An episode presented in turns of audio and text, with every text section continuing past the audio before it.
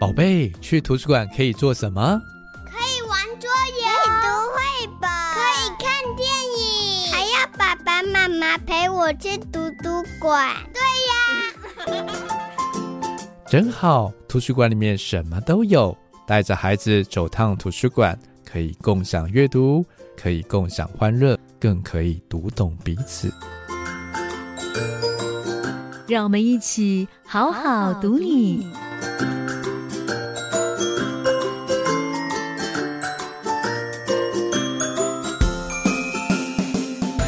好好读你这节目，期待邀请您前往图书馆的旅程当中，好好阅读彼此，好好阅读旅途，好好阅读好书，最后更能够好好阅读自己。期待读你千遍也不厌倦。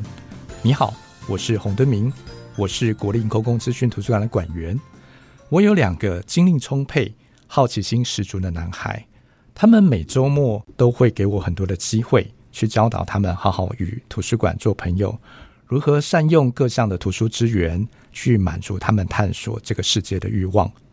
同时，孩子们也无时无刻在提醒着我：为了让我成为我想要成为的父母，我必须要支持孩子成为他自己。也只有给予孩子时间与空间，透过图书馆进行充分的探索，他才会知道自己喜欢什么、擅长什么、不适合什么，真正能够做到的是什么，直到他成为独一无二的自己。今天的主题，我们要来谈 Google 时代，为何你还需要图书馆？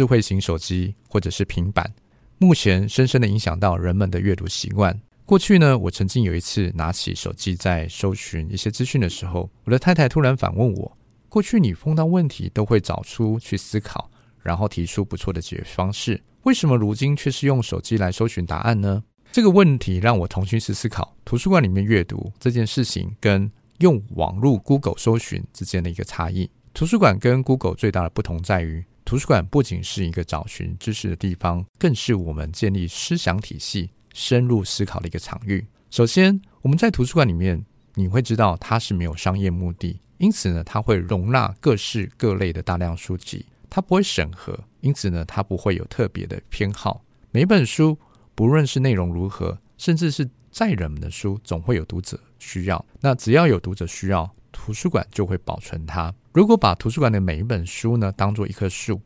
在图书馆里面游走，你就会像是在一片森林里面闲逛一样。你会慢慢的发现每一棵树之间的不同，以及呢，这整片树林的一个生态环境。然后呢，你就会知道知识资讯怎么样被进定位啊，怎么样去被分类。能够透过被整理、认真思考过的资讯，透过呢浏览图书馆，知道一个知识在整体知识体系的当中位置，我们呢才能够系统性的去运用这些知识。然而，透过网络 Google 的搜寻，我们只能够部分搜寻，哦，就像是在森林里面只看到几棵树，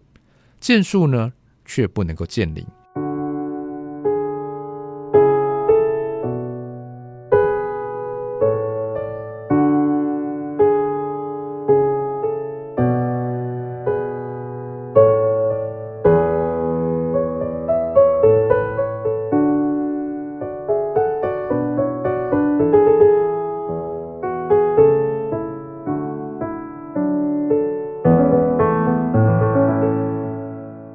来呢，身处网络时代的我们，多是寻求另外一种形式的解惑。只要有问题呢，我们就会用 Google 等搜寻引擎来找到答案。但是现在呢，很重要的课题是，面对如今大量的资讯、过多的选择，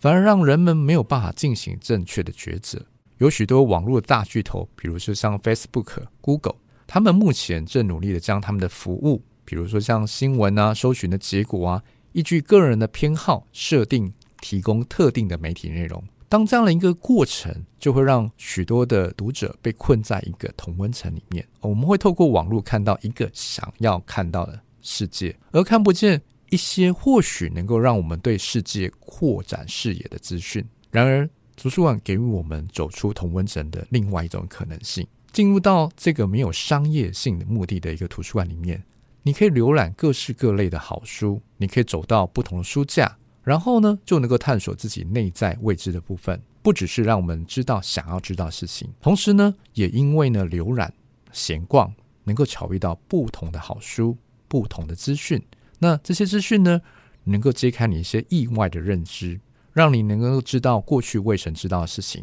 更能够走出框架，想出有创意的内容，甚至呢，能够发现未曾认识的自己。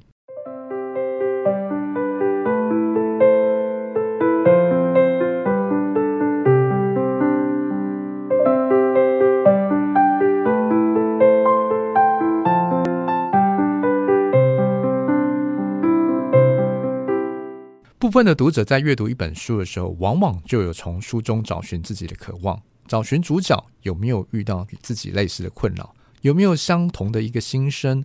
能否呢？诶，是不是可以点出自己未来的一条路呢？有一本书叫做《街头日记》，它里面这个艾琳·古维尔老师他说过一句话，他说：“不论学生犯过什么错，我要让他们把阅读当做一个改变的机会。也许呢，学生会在书里面发现他自己。”他以各种好书，如安妮的日记、莎拉塔的围城日记，让孩子可以看到自己身处帮派等等的一个威胁的处境，带领一群曾经被社会遗弃的学生与故事的不同的主角进行生命的交汇，那能够让这些孩子呢走出自己的一个思维，啊，从旁观者的观点为自己的人生找出另外一条出路。这个就是图书馆阅读各式图书的一个好处。一本好书确实可以为某一个人的人生带来一个重要的一个参考地图，透过文字找到心灵的对话，帮助读者重新定位自己，从迷途当中返回，发现突破的关键。如今的人们透过书籍寻求解答，那仿佛是上个世纪解惑的方式。上网 Google 看似可以找到所有的答案，可能比你身旁的权威回答得更精确，但是呢，这个过程并不会让你学会问好的问题。怎样的提问才能够抓住要点？而且最重要的、最有价值，不是答案，而是懂得问好问题。然而，人手一机的模式啊，已经让人们已经习惯用网络轻易去寻找解答，而不是静下心思考自己该如何解决。而当我们问错问题的时候，往往就无法对症下药，导致于我们看起来知道很多答案，却不知道如何解决真实而复杂的问题。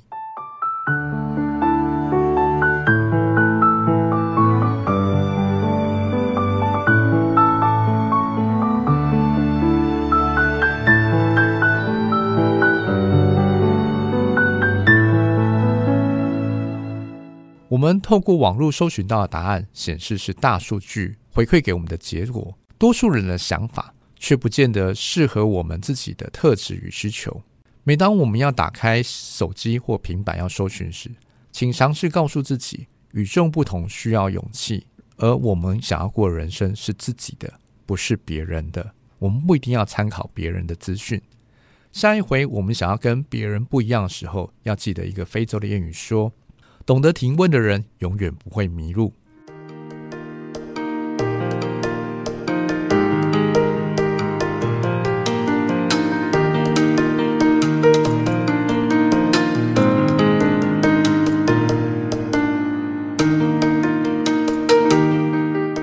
最后，留给您一个思考的问题：我们尝试用网络搜寻一下图书馆的十大分类。当你看到这十大分类之后，想想看哪一个分类的书籍呢，你自己从来没有翻阅过。下回呢，去图书馆的时候，请找找看这类的书籍，翻阅一下，